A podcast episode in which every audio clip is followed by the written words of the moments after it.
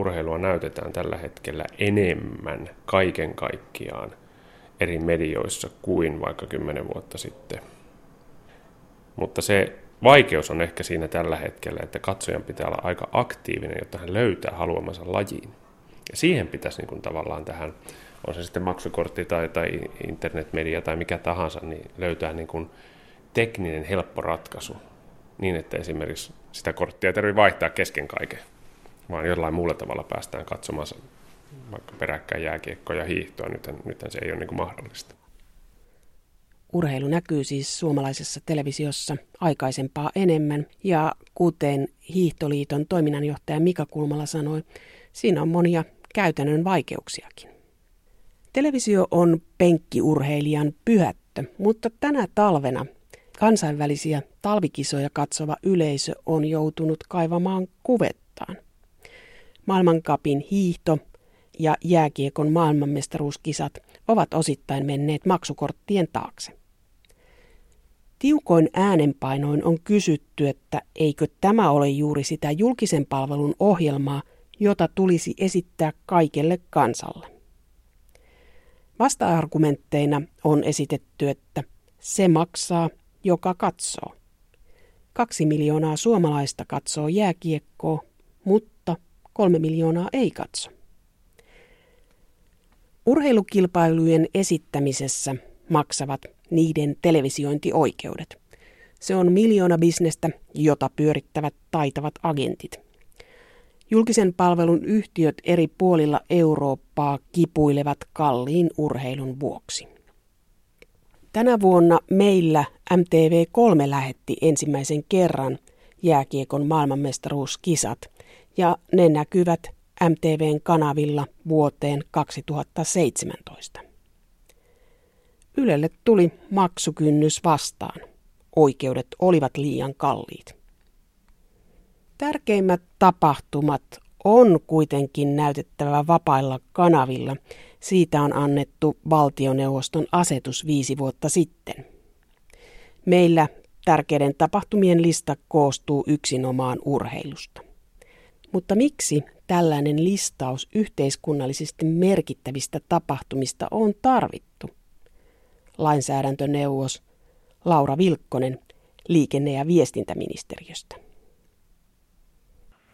Sylttytehdas on Brysselissä niin kuin suurimman osan suomalaisen, suomalaisesta lainsäädännöstä nykyisin. Eli tässä on taustalla sellainen televisiodirektiivi, joka mahdollistaa tämmöisen listauksen tekemisen. Ja sitten muutamissa Euroopan maissa, taitaa olla kuusi seitsemän maata Suomen lisäksi, niin on päädytty siihen, että tämmöinen listaus tarvitaan. Ja siellä on Italiaa, Saksaa ja U K, eli Britanniaa ja Belgiaa ja Itävaltaa, mutta sitten esimerkiksi Ruotsissa tai Tanskassa, eli meidän pohjoismaisissa naapureissa, niin ei ole tällaista listausta. Tanskassa oli, mutta se kumottiin.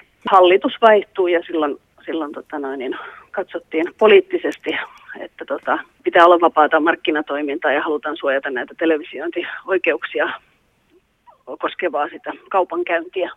Mutta Tanskasta on sanottu, että Tanskassa oikeudet tulivat yleisradioyhtiöille liian kalliiksi, että tästä oli luovuttava.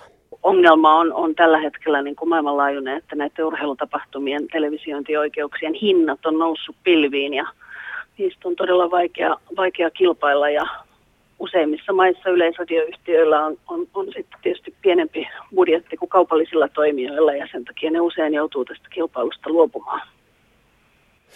Niin, että tässä on tavallaan turva, yritetty tällä lailla turvata, että julkisen palvelun kanavat esittäisivät urheilua, mutta toisella puolella on urheilun oikeudet, jotka on aika hintavia yleisradioyhtiöille.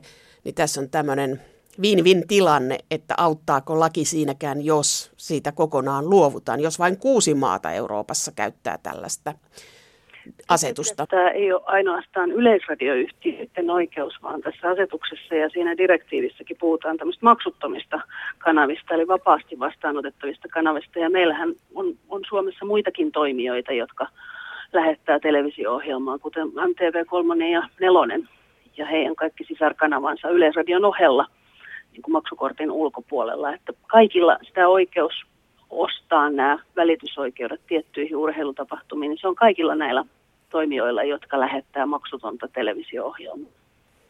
Ja asetus edellyttää, että tietyt tapahtumat on lähetettävä vapailla kanavilla, mutta asetus ei voi pakottaa siihen, että ne on ehdottomasti lähetettävä vapailla kanavilla. Että jos ei löydy vapaita kanavia, silloin ne on kaupallisilla kanavilla. Niin, ja siis ennen kaikkea se pallo on niillä maksuttomilla kanavilla, jotka on kiinnostuneita näistä lähetysoikeuksista. Eli, eli jos ne, jos ne televisiointioikeudet on yrityksellä A, niin tarvitaan yritys B, joka on aidosti kiinnostunut lähettämään. Me emme voi pakottaa ketään maksutonta kanavaa lähettämään jotain tiettyä urheilutapahtumaa tämän asetuksen nojalla, vaan se on ihan kaupallinen intressi, ketä, ketä sen lähettäminen kiinnostaa. Et siinä mielessä korostan sitä, että tämä ei ole mikään semmoinen kansalaisen oikeus saada tietyt urheilutapahtumat ilmaiseksi televisiosta, vaan, vaan tässä lähtökohta on se, että helpotetaan niitä yritysten värisiä neuvotteluja sillä, että niillä on neuvottelupakko. Ja tämä tausta on puhtaasti siitä direktiivistä. Meillä ei ole kansallisesti mahdollistakaan tehdä muuta ratkaisua. Et meilläkään tämä lista Suomessa niin ei millään tavalla pakota näitä toimijoita lunastamaan tietyt urheilutapahtumat itselleen ja lähettämään ne maksutta kansalaisille. No, tässä on esimerkiksi kansainvälisen jääkiekkoliiton järjestämät miesten jääkiekon maailmanmestaruuskilpailut. Niin jos tuleekin tilanne, että kukaan ei halua näitä vapailla kanavilla lähettää, niin silloinhan menee automaattisesti maksukortin taakse. Kyllä, ja tämä asetus ei auta tähän ja, ja meillä ei ole mahdollista sen direktiivin puitteissa edes muuta ratkaisua kansallisesti tehdä.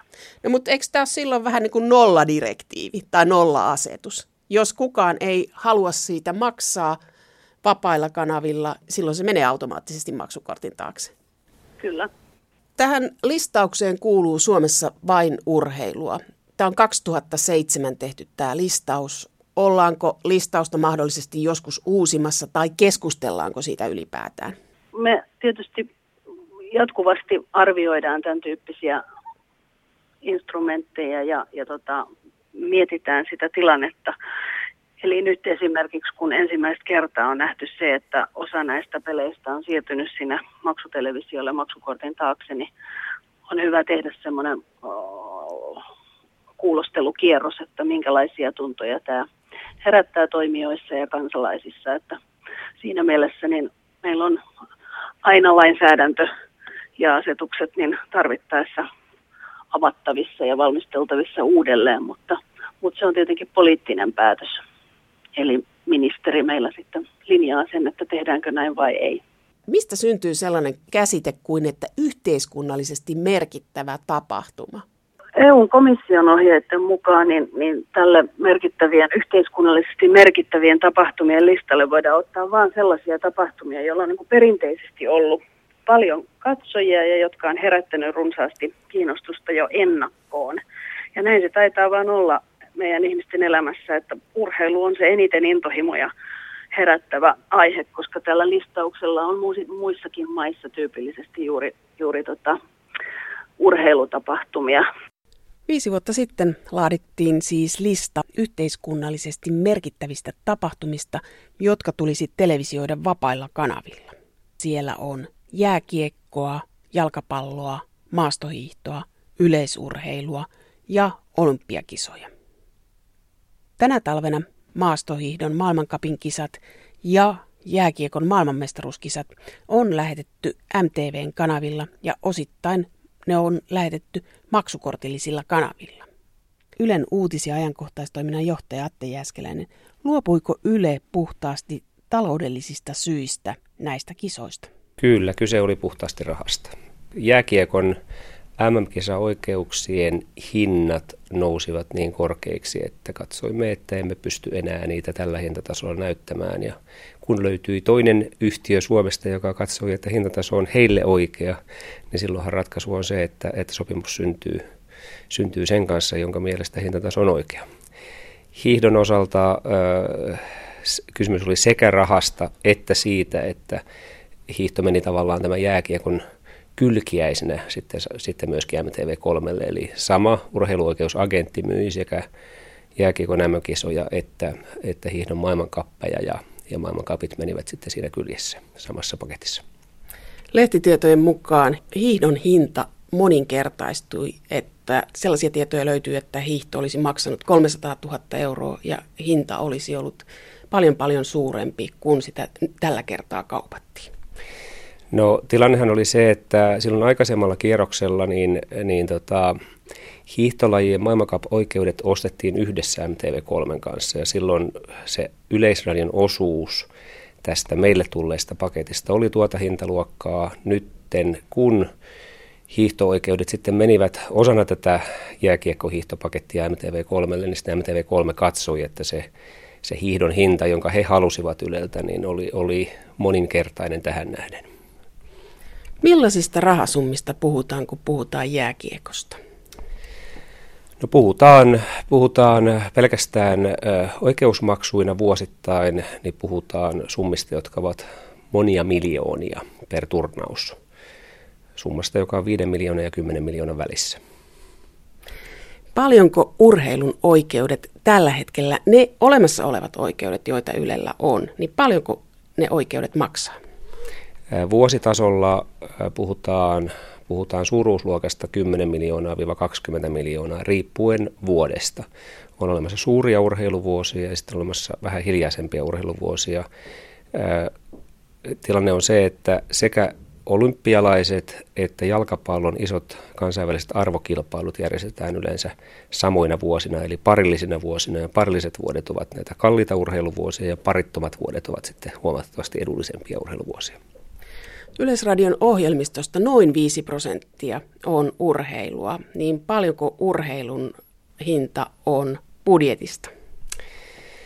No näitä, näitä lukuja voi pyöritellä niin kuin haluaa, jos, jos, jos vastaan eksaktisti kysymykseen. Urheilun osuus budjetista on suuruusluokkaa sama, sama osuus. Vaihtelee vuosittain. Silloin, silloin kun on hiljainen urheiluvuosi, niin puhtaat urheiluoikeusmaksut ovat, ovat alle prosentin Yleisradion liikevaihdosta, eli koko, kokonaisbudjetista, mutta, mutta se ei välttämättä ole oikea summa, johon verrata. Toinen mahdollinen summa on sitten ohjelma, ohjelmatoiminnan, ohjelmiston kokonaiskustannukset ja näin poispäin. Erilaisia prosentteja löytyy joka käyttöön, mutta sanoisin, että suuruusluokkaa saman verran kuin urheilutarjonnan osuus on tarjotuista ohjelmista.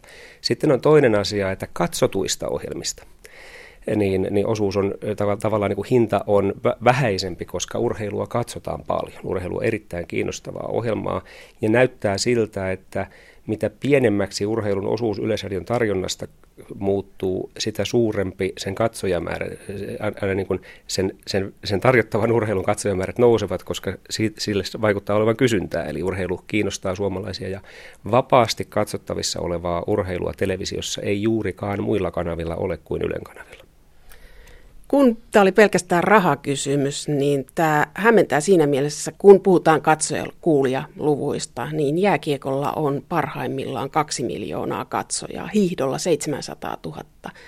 Niin oliko Ylellä varaa menettää nämä katsojat ja kuuntelijat? No joissakin tilanteissa ö, joutuu sen kaltaisen päätöksentekotilanteen, että ei ole, ei ole oikeastaan niin kuin kauhean paljon vaihtoehtoja.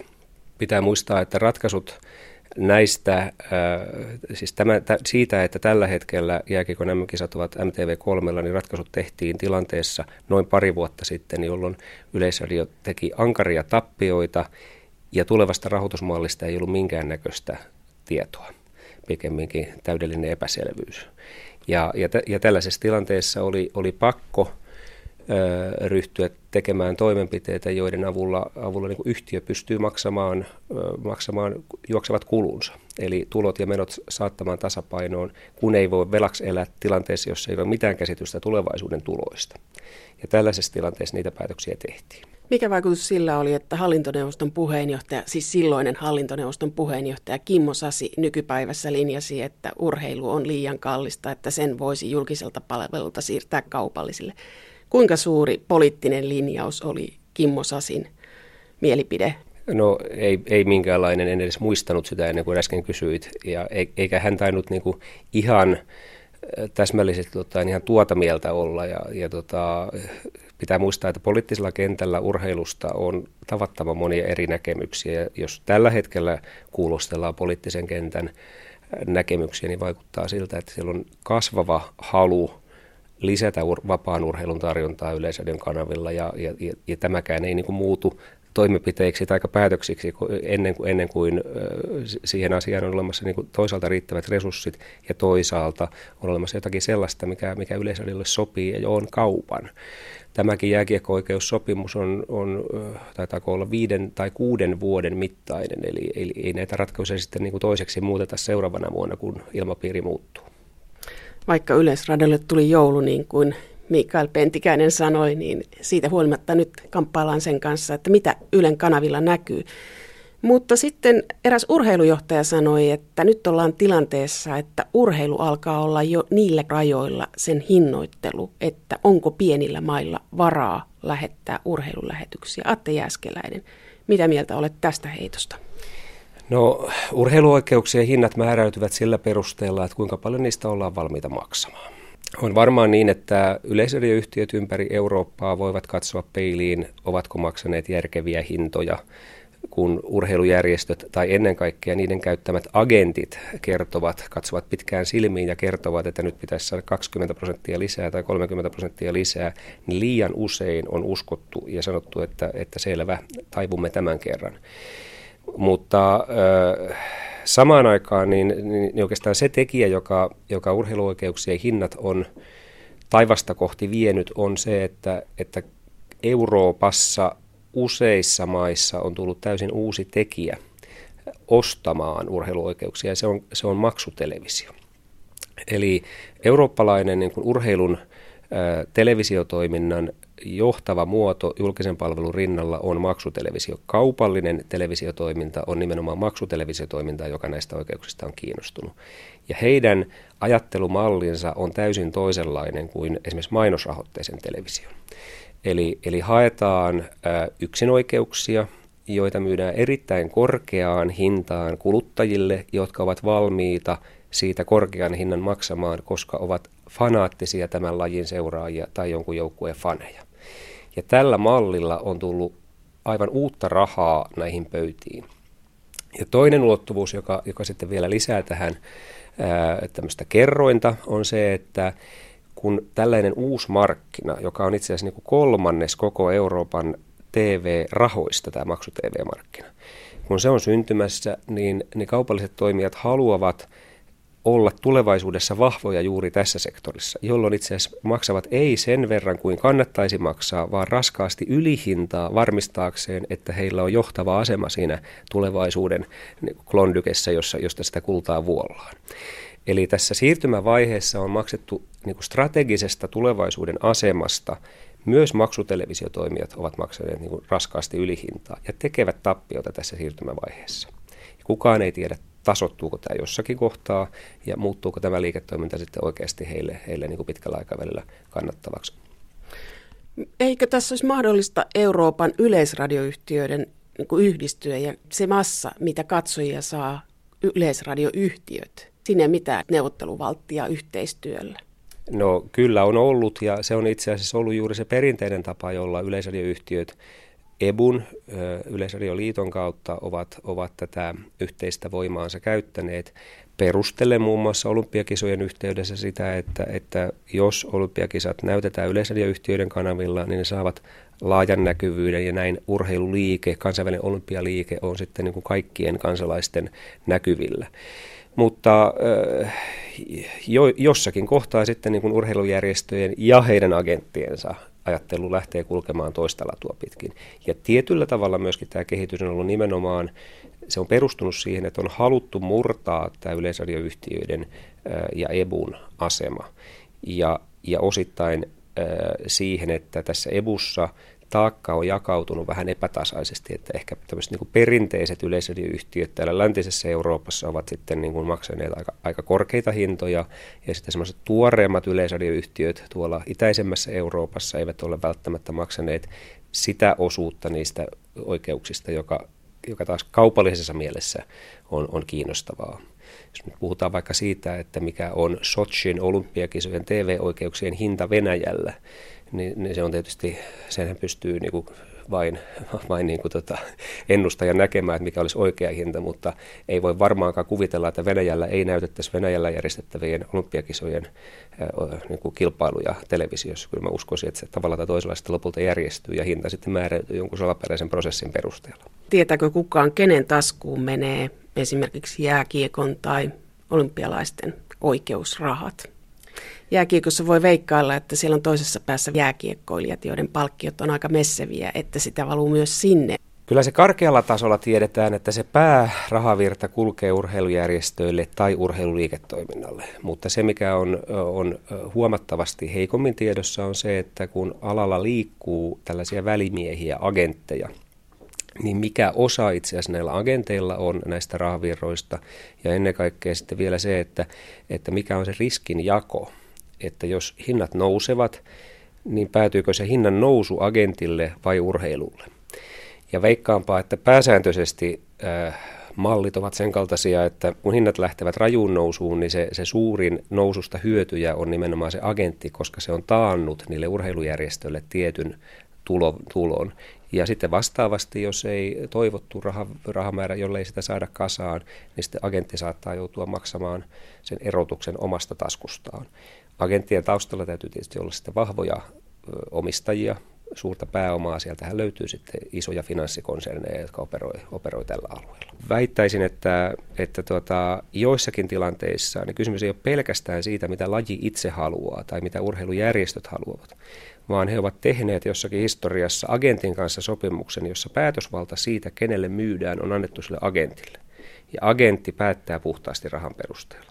Ja voi olla, ja ehkä, ehkä uskaisin, uskaltaisin väittää, että on sellaisia urheilujärjestöjä, jotka katuvat sitä sopimusta, jonka ovat aikoinaan tehneet, koska ovat tajunneet, että ensinnäkin se agentti ottaa ne rahat ja toisekseen he menetti sen näkyvyyden. Eli he, heille jäi oikeastaan musta pekka käteen tästä hommasta.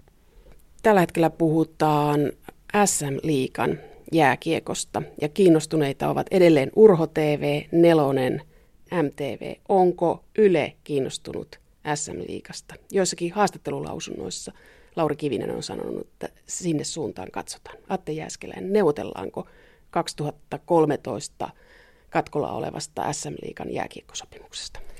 No tiedossa on, että äs äm-liigan sopimusneuvottelut on käynnissä ja Yle on sanonut ja meidän toimitusjohtaja on sanonut, että, että koko äs äm-liiga on, on aivan liian suuri pala Ylelle, eikä se meille sopisikaan. Siinä on kysymys niin valtavasta määrästä otteluita, mutta tietty osuus äs äm-liigasta saattaisi olla sellainen, joka, meitä, joka meille voisi sopia. Ja sitten katsotaan, että onko, syntyykö sellainen kokonaisuus, jossa Ylellä voisi olla rooli, koska kyllä ihan selvä asia on, että että siinä seuraavallakin kierroksella varmasti on Suomessa joku maksukortti T V-toimija, joka on se, se, se pääsopija ainakin rahallisesti. Me emme sellaisia rahoja pysty pöytään tuomaan, kun äs äm-liigan kokonaispaketti on, eikä itse asiassa meidän kanaville sellaista määrää otteluita mahtuisi, eikä se meidän ohjelmistoon sopisikaan, se koko äs äm-liiga.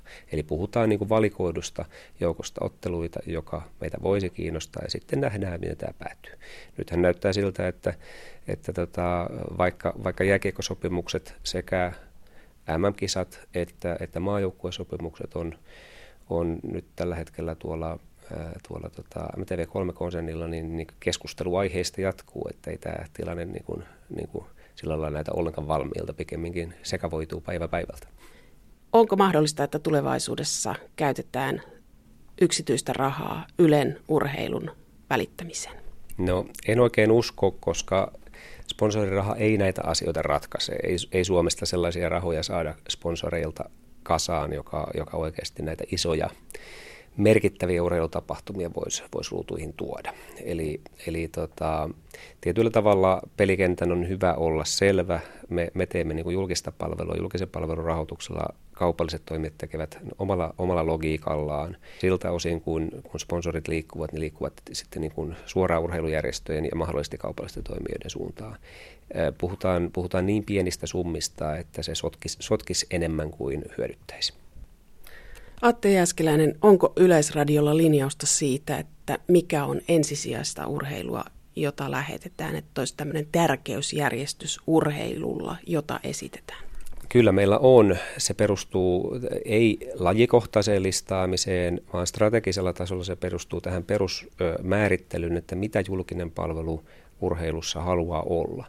Ja se on kaksijakoinen. Se on, se on toisaalta ne kaikkein tärkeimmät ja merkittävimmät urheilutapahtumat ja toisaalta monipuolinen kuva kotimaisesta ja kansainvälisestä urheilusta. Ja sitten toisaalta niin me lavennamme tarjontaamme monipuolisuuden suuntaan. Tarkoittaa sitä, että meillä näkyy naisia, meillä näkyy nuoria, meillä näkyy pieniä lajeja, meillä näkyy niitä nousevia uusia palvelulajeja, joita, joissa suomalaiset pärjää tällä hetkellä hienosti, ja näiden liittojen kanssa tehdään yhteistyötä. Etsitään vaihtelun, monipuolisuuden, moniulotteisuuden kautta myöskin, myöskin mahdollisuuksia tarjota uusia lajeja uusille yleisöille. M T V Oyn urheilupäällikkö Tatu Lehmuskallio. M T V lähettää tänä vuonna tai on lähettänyt jääkiekon M M-kisoja. Ja se oli kallein satsaus oikeuksien puolesta, mitä M T V:llä on koskaan ollut. Millaisista hinnoista puhutaan?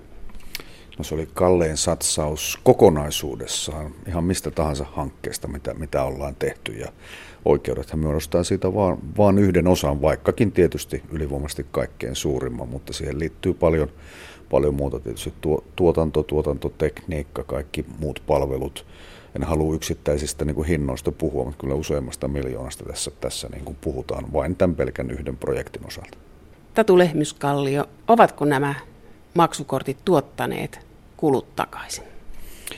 No se on jotenkin vaikea laskea, että mitkä on täsmällisiä kuluja ja mitkä on täsmällisiä tuottoja, mutta meidän näkemys ja meidän strategia on ollut nyt tästä jonkin aikaa se, että jotta kaupallinen televisiotoiminta pystyy taloudellisesti jatkamaan kannattavalla pohjalla, ennen kaikkea kasvamaan, niin tämän kuluttajamaksullisuuden, eli siis maksukorttien ja maksutelevision olemassaolo on, on täysin välttämätöntä, koska kustannukset, koostuu ne sitten, pääasiassa ne koostuu oikeuksista urheilun osalla, mutta myös tuotannot kasvaa siinä määrin, että ei ole oikeastaan mitään muuta vaihto, vaihtoehtoista rahoitusmallia. Että, että siinä suhteessa niin se on tie, joka on valittu ja se aiotaan myöskin käydä, käydä loppuun. Ja tällä hetkellä näyttää siltä, että, että reitti on hyvin, hyvin valittu ja tämän hetken tulokset puhuu sen puolesta, että tässä ollaan onnistuttu. Tarkoittaako tämä sitä, että tämä on taloudellisesti onnistunut? Kyllä se tarkoittaa sitä, että tässä on niin monta sektoria koko tässä hankkeessa. Tämä on valtava logistinen hanke, tämä on ennen kaikkea kuuluisa multimediahanke. Tässä on kaikki mahdolliset kanavat älypuhelinapplikaatioista aina niin kuin kaksikymmentäneljä tuntiseen televisioon ja radioon ja, ja ruotsinkielisiin selostuksiin ja vaikka, vaikka niin kuin mihin, ottamatta tai jättämättä ollenkaan huomiota sitten kaikkia niin kuin kaupallisia ja markkinoinnisviestinnällisiä ponnistuksia. Tämä on sinällään ollut talolle äärettömän niin kuin hyvä hanke siinä, että tässä niin oikeasti nähdään, kun ollaan jonkun ison hankkeen takana talona, niin miten paljon se sitten ketäkin työllistää ja sitä kautta tietysti niin saa aikaan, aikaan entistä paremman tuloksen kuin että sitä vetäisi joku projektiryhmä yksikseen. Onko jääkiekko nyt sitten, jos se on näinkin hyvin mennyt, että pettymyksiä ei ole tullut, Tatu Lehmuskallio sanoi sen mukaan, niin jääkiekko toimii tavallaan sisäänheittotuotteena maksukanaville? Yhtenä sellaisessa, ja tietenkin sisäänheittotuote on aina ehkä vähän tämmöinen leimaava termi. Kysymys on oikeastaan vain hyvistä, hyvistä tuotteista, joita ihmiset vapaaehtoisesti hankkivat, jos, jos he näkevät ne kiinnostavaksi. Ja mä enemmänkin puhuisin tällaisesta kynnyksen ylittämisestä, että samaan aikaan kun digitalisoinnissa muutama vuosi takaperin, niin tässä jääkiekkoprojektissa on tullut eteen erilaisia uusia valinnanmahdollisuuksia kuluttajille, jossa on uusi teknologia, teräväpiirto, televisiot, enemmän kanavia, enemmän sisältöä, jota aikaisemmin ei ole ollut saatavissa. Kaikkia otteluita kaksikymmentäneljä tuntia, jos joku haluaa kat- katsoa niin paljon, niin ihmisille on tullut enemmän hyviä perusteltuja syitä harkita maksullisen palvelun ottamista. Ja meidän luvut sitten osoittaa, että niitä harkintoja on meidän, meidän puolestamme tehty, tehty erittäinkin hyvin. Vuosi sitten Helsingin Sanomissa Pekka Karhuvaara sanoi, että urheilun televisiointioikeudet ovat jo hälyttävän korkealla. Ollaanko jo kipukynnyksellä, Tatu Lehmuskallio? Se on aina vähän tietysti siitä, että minne kukinkin kipukynnyksen asettaa. Joillakin on kipukynnys kovaa, jopa jalka menee poikki ja joillakin se on alhaisempi. Näin on sanottu kautta historian ja aina ne hinnat vaan kasvaa. Viimeisimpänä isona eurooppalaisena uutisena Saksan Bundesliigan jalkapallo-oikeudet, jotka myytiin saksalaiselle Sky Deutschland maksu-tv-yhtiölle, ja jossa oltiin jo korkealla, mutta silti hinnat nousi kuusikymmentä prosenttia, ja silloin puhutaan sadoista miljoonista. Ja varmasti siellä joku on laskenut, että se kannattaa maksaa. Voi olla, että on laskenut väärin tai, tai on, on käyttänyt vääriä, vääriä argumentteja, mutta tota, kysymys on enemmän niin kuin siitä, että siinä tapahtuu näiden oikeuksien hankinnassa ja, ja, ja tuota valinnassa tämmöinen polarisaatio, joka johtaa siihen, että enää muutamista merkittävimmistä oikeuksista todellisuudessa kilpaillaan ja niihin satsataan ja muut jää sitten, muut jää sitten vähemmälle huomiolle ja ennen kaikkea vähemmälle rahalle. Että sellaista ei tapahdu, että kaikki oikeudet kallistuisivat samassa suhteessa, vaan ne kaikkein kalleimmat muuttuu koko ajan entistä haluttavimmiksi. Ja sitten jokaisen maan markkinatilanteen mukaan siinä sitten tapahtuu joko isoa kehitystä tai, tai tuota pienempääkin kehitystä. Ja näin, esimerkit siitä, että näitä isoja, isoja korotuksia vielä tulee, niin kertoo sen, että jossakin uskotaan vielä sen urheilun niin kuin suureen vetovoimaan. Ja, ja niin kauan kuin se usko on olemassa, niin näitä isoja hinnankorotuksia ihan varmasti, varmasti nähdään. Ja pitää muistaa se, että kukaanhan ei maksa niitä hintoja pakosta. Ne on jokainen vapaaehtoisesti sen tarjouksensa esittänyt ja sen mukaan sitten uskoo sen liiketoimintansa tai minkä perusteen takia sen oikeut hank- hankkii, niin, niin sitten toimiva. Mehän kaupallisena yrityksenä voimme toimia vain niin, että se on taloudellisesti kannattavaa. Ja, ja, ja tuota, siinä suhteessa nämä tarpeet ja toiveet ei välttämättä aina, aina kohtaa. Että jos me haluttaisiin syystä tai toisesta esittää jotain urheilumuotoa, lajia tai kilpailua, joilla ei olisi riittävästi suosiota ja kaupallista vetovoimaa, niin, niin sehän, olisi, sehän olisi taloudellisesti kannattamatonta ja sinällään se ei voi olla perusteltua. Kun taas sitten yleisradiotoiminnassa, aivan kuin kulttuurin ja, ja kotimaisen draaman ja elokuvan tekemisen suhteen, niin ihan hyvin siellä voidaan ajatella myös niin, että niitä urheilumuotoja, niitä urheilutapahtumia, niitä lajeja, joita kaupalliset yritykset eivät voi kannattavasti toteuttaa, niin pystyttäisiin sitten toteuttamaan Yleisradion voimin, kun tiedetään, että niitä kuitenkin siellä edelleen on ja niitä on ollut aikaisemmin jopa enemmän, niin siinä suhteessa se luontainen koti löytyy sieltä ja sitä kautta saadaan sitten sitä monipuolisuutta urheilulähetysten ja, ja, ja tuota, toiminnan karttaan. Ja sitä keskusteluahan paljon on käyty, että, että tuota, voidaanko tämmöistä jakoa tehdä vai, vai pitäisikö kaikkien niin kuin kilpailla kaikesta, ja mun mielestä siinä täm, tällaista sanoisinko vähän moniarvoista ajattelua voisi harrastaa. Onko M T V kolme tavoitellut olympialaisia? Me ei olla tavoiteltu olympialaisia koskaan siinä, siinä hengessä, että me haluttaisiin ne yksin.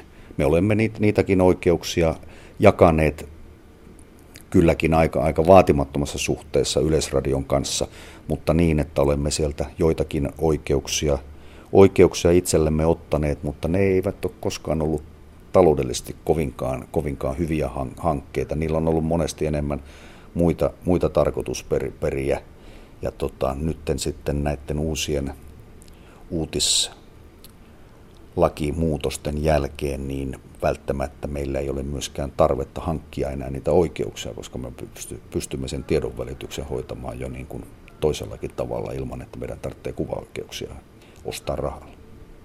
Tatu Lehmuskallio, käykö tässä tulevaisuudessa niin, että Ylen kanavilla on raviurheilu ja vesipallo ja sitten tämmöiset isot lajit tai katsojia vetävät lajit on maksukortin takana kaupallisilla kanavilla?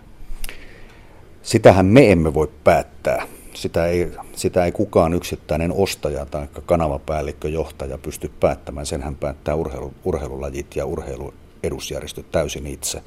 Ja hyvin monessa, lähes kaikissa merkittävissä urheilulajeissa ja niissä olevissa oikeuksissa jo sopimuksessa on määritetty, että miten näitä pitää esittää, kuinka paljon pitää olla vapaata näkyvyyttä, kuinka paljon pitää olla, saa olla maksullista, kuinka paljon, mikä on se suhde. Ja siellä on sitten sopimuksen suuruudesta riippuen, niin niitä on sitten eri suuntaan. Et se pitää muistaa, että media itsessään, ei, me emme päätä, pannaanko jotain maksukortin taakse, vaan sen päättää aina ne oikeuksien myyjä. Jos sadan miljoonan oikeudet myytäisiin kymmenellä miljoonalla tai kymmenen miljoonan oikeudet myytäisiin yhdellä miljoonalla, niin on täysin selvää, että rahoitusmallit voisi olla sitten ihan toisenlaiset. Mutta kun ne eivät ole, niin silloin tietysti pitää miettiä niitä rahoitusmalleja, millä tämä saadaan järkeväksi toiminnaksi. Yleisradion rahoitus on ratkaistu nyt tuolla tavalla, ja meidän rahoitus on sitten puhtaasti niin kuin kaupallisella pohjalla. Sen mukaan sitten on ponnistettava, ja niihin, mihin on rahaa, niitä yritetään tehdä, ja niihin, mihin, mihin ei ole, niin sitten pitää niin kuin tyytyä siihen, että pitää jättää jotain niin kuin pois. Urheilu haluaa näkyvyyttä, mutta toisaalta sitten kun menee maksukortin taakse, eikö yleisömäärät vähene? Se on tämä ikuinen dilemma. Siihen voi aina vastata niin, että kaikkein suosituim, suosituiminta urheilua, sitä halutaan katsoa niin paikan päällä kuin erilaisista välineistä, riippuen tietenkin markkinatilassa. Pien, pienissä maissa se tilanne on vähän to, toinen kuin isoissa maissa. Myös Englannin valioliigan suuruus siinä, että kuinka hienoa se on ja kuinka, kuinka tuota upeita stadioneita tai paljonko siellä maksetaan jalkapalloilijoille, niin ei ikinä olisi mahdollista ilman, ilman B-Skybin mukaantuloa, eli iso maksutelevisio. Sitä kautta se on muuttunut ihan toisen laiseksi, toisen kokoiseksi teollisuudeksi. Onko se aina hyvä, onko se moraalisesti puolusteltavissa, onko se järkevää, onko se, palveleeko se tavallista niin kuin, tuota, englantilaista jalkapallofania, niin siitä voi olla jotain, jotain mieltä kuka tahansa, mutta he ovat itse sen strategian valinneet ja, ja tuota, sitä kautta sitten etenevät ja, ja sen mukaan niin sitten, sitten toimivat kaikki ne muutkin, jotka sinne haluavat olla mukana. Tatu Lehmuskallio M T V kolmesta. Voitko ryhtyä ennustajaksi, että mitä urheilulajeja nähdään tulevaisuudessa M T V kolmella ja Ylessä? Miten se jako menee? Senhän verran voi vastata ilman, että on, on edes ennustaja. On, on siis tietenkin pitkäaikaiset sopimukset. Jos ajatellaan M T V:n puolesta, niin meillä on sopimuksia, jotka ulottuu vuoteen kaksituhattaseitsemäntoista ja kaksituhattakuusitoista. Ja jos ei näitä aleta sitten erikseen pilkkomaan tai eteenpäin luovuttamaan, niin niitä tullaan varma, varmasti nä- näkemään. Ja siihen on kaikilla niin kuin pyrkimys, että nämä pystytään stabilisoimaan. Tietysti se, että onko sopimus vuoden vai kymmenen vuoden mittainen, se vaikuttaa siihen, että kuinka stabiilia, stabiilia se on tai se ei ole.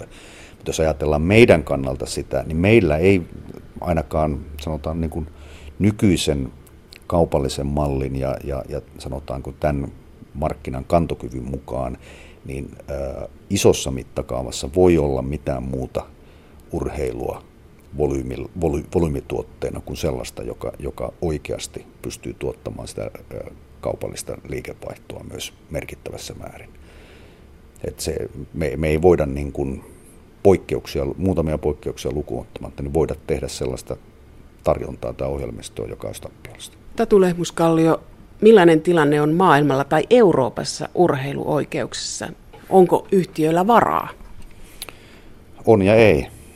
Siinä on, on muutamia tekijöitä. Yksi tekijä on tietysti se, että kenelle alkuperäinen oikeuksien omistaja ne oikeudet myy. Myykö hän suorta, myykö he suoraan mediayhtiöille vai myydäänkö ne tällaisille välittäjille tai agenteille siinä välissä, joka sitten tekee niillä oikeuksilla jatkokauppaa tai pilkkoa tai yhdistelee ja niin päin pois, joka tarkoittaa sitä, että, että oikeuksien hankkiminen muuttuu monimutkaisemmaksi ja kalliimmaksi. Ja sitten kun erityisesti Euroopassa, jossa jalkapallon merkitys on niin valtavan suuri ja ilman jalkapalloa eurooppalaisilla markkinoilla on mahdoton luoda isoa urheiluun perustuvaa liiketoimintaa, niin siellä mennään sitten tilanteisiin, jossa olemassaolon oikeutus ajaa siihen, että maksetaan ylihintaa tai sitoudutaan niin kuin ylihintaisiin sopimuksiin, joita ei sitten pystytäkään niin kuin hankalimpana aikana lunastamaan. Ja se koskee niin yleisradioyhtiöitä, kaupallisia yhtiöitä, jotka toimii mainosrahoitteisesti, kuin maksutelevisioyhtiöitä. Ihan kaikkia samassa. Mutta vaihtoehtona on se, että ei voida tehdä mitään, jos ei niitä oikeuksia ole, niin se sitten ajaa, ajaa ratkaisuihin, jotka ei sitten ole taloudellisesti kestäviä. Ja niistä on esimerkkejä vaikka kuinka paljon eri maista ihan, ihan, ihan, ihan läheltä. Ja tietyllä tavalla vaikkakin vähän olosuhteiden uhrina, niin, niin tietysti niin kuin Yleisradionkin ö, vuosien kehitys on, on, on seurausta tästä tilanteesta. Mutta olisiko tämä Suomessa näkyvissä tämmöinen, että, että kirjoitettaisiin hintaa niin, että se muuttuu jo liian mittavaksi? Onhan se jo nyt tapahtunut. Että kyllähän niin kuin toinen nykyisistä äs äm-liigan oikeuksien haltijoista niin on suurissa taloudellisissa vaikeuksissa ja, ja tuota, se säteilee, säteilee myös muihin toimintoihin ja muihin oikeuksiin tässä, tässä maassa. Että, ja siinä ei ole sinällään siis noin periaatteellisesti moitittava, että joku näin toimii. Siinä ehkä on laskettu väärin, ehkä on ajateltu markkinoiden vetävän toisella tavalla, ehkä infrastruktuuri ei ole tukenut kaikkia niitä suunnitelmia, mitä on ollut ole, olemassa, mutta se, se vaara on aina olemassa. Ja siinä suhteessa tietysti oikeuksien myyjälläkin on aika paljon vastuu siitä, että miten sitä hänen tuotettaan sitten oikeasti edustetaan ja käsitellään, koska sen välittävän mediayhtiön rooli tietysti sen urheilutapahtuman tai urheilusarjan tai lajin mielikuvansa on ylivoimaisesti kaikkein suurin. Ja jos se mielikuva tärveltyy, niin sehän on tietysti sen lajin tappio, eikä pelkästään sen mediayhtiön tappio. Urheilujärjestöt myyvät televisio-oikeuksia, mutta mitä lajiliitot sitten haluavat televisioinnilta? Suomen hiihtoliiton toiminnanjohtaja Mika Kulmala. Mitä televisioinnilta halutaan? No luonnollisestikin siltä halutaan lajille hyvää näkyvyyttä. Ja toisaalta myös sitten rahaa taloudellisen turvan kattamiseksi. Siitä on yksinkertaisesti kysymys, mutta kyllä nykyaikana tämä lajien, eri lajien näkyvyys niin on äärimmäisen tärkeä asia. Ne tuotteet, mitä me voimme myydä tällä hetkellä, on kotimaiset maailmankapit, Lahti ja Ruka ja ensitalona myös Kuopio sekä kotimaan äs äm-kilpailut ja Suomen Cup, ne näkyvät vapaalla kanavilla. Mika Kulmala, kun Suomen hiihtoliitto saa rahaa esitysoikeuksista ja summat ei ole mitenkään pieniä, niin mihin tämä raha menee? No se menee kyllä ihan suoraan pääsääntöisesti järjestelykustannuksiin. Että maailmancupin järjestäjälle, kun se saa oikeudet järjestää sitä kautta oikeudet, markkinointioikeudet ja mediaoikeuksien myyntiin, niin pitää huolehtia palkintorahat, pitää huolehtia tiettyjen kuumaryhmäurheilijoiden majoitukset, monta monta muuta järjestelykulua ja eipä siitä paljon kyllä sitten niin kuin omaan kassaan jää.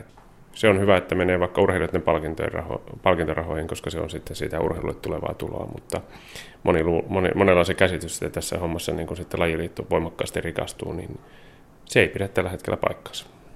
Se, joka rikastuu, on urheilija. Urheilijat ovat viihdetaiteilijoita ja saavat palkintorahat.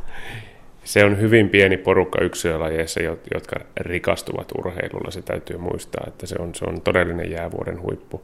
Ja hyvä niin, että, että he saavat palkan tekemästään työstä, mutta täytyy muistaa, että yksilölajeissa suurin osa urheilijoista on, on, on, on hyvinkin ammattima, ammattilaisesti tekevät töitä, mutta täysin amatöörikorvauksella. Kun te neuvottelette tulevaisuudessa, miten kotimainen hiihto näkyy, niin minkälaisia ehtoja asettavat tee vee-yhtiöt? Te haluatte rahaa ja näkyvyyttä, mutta mitä sieltä toiselta puolelta asetetaan? No lähinnä Suomen laadukkaita järjestelyjä, la, mahdollisuuksia laadukkaisiin, laadukkaisiin tapahtumiin ja myöskin totta kai sitä, että odotetaan, että suomalaiset urheilijatkin menestyvät. Että kyllä sillä on merkitys kuitenkin sitten katsojalukuihin ja muita. Että jos me ei ole lajit, tai jos jatketaan viimevuotisella trendillä, viimekautisella, että ollaan vähän niin kuin piilossa, niin onhan se selvää, että silloin meidän markkina-arvo ei ole kovin hyvä. Voittajia seurataan.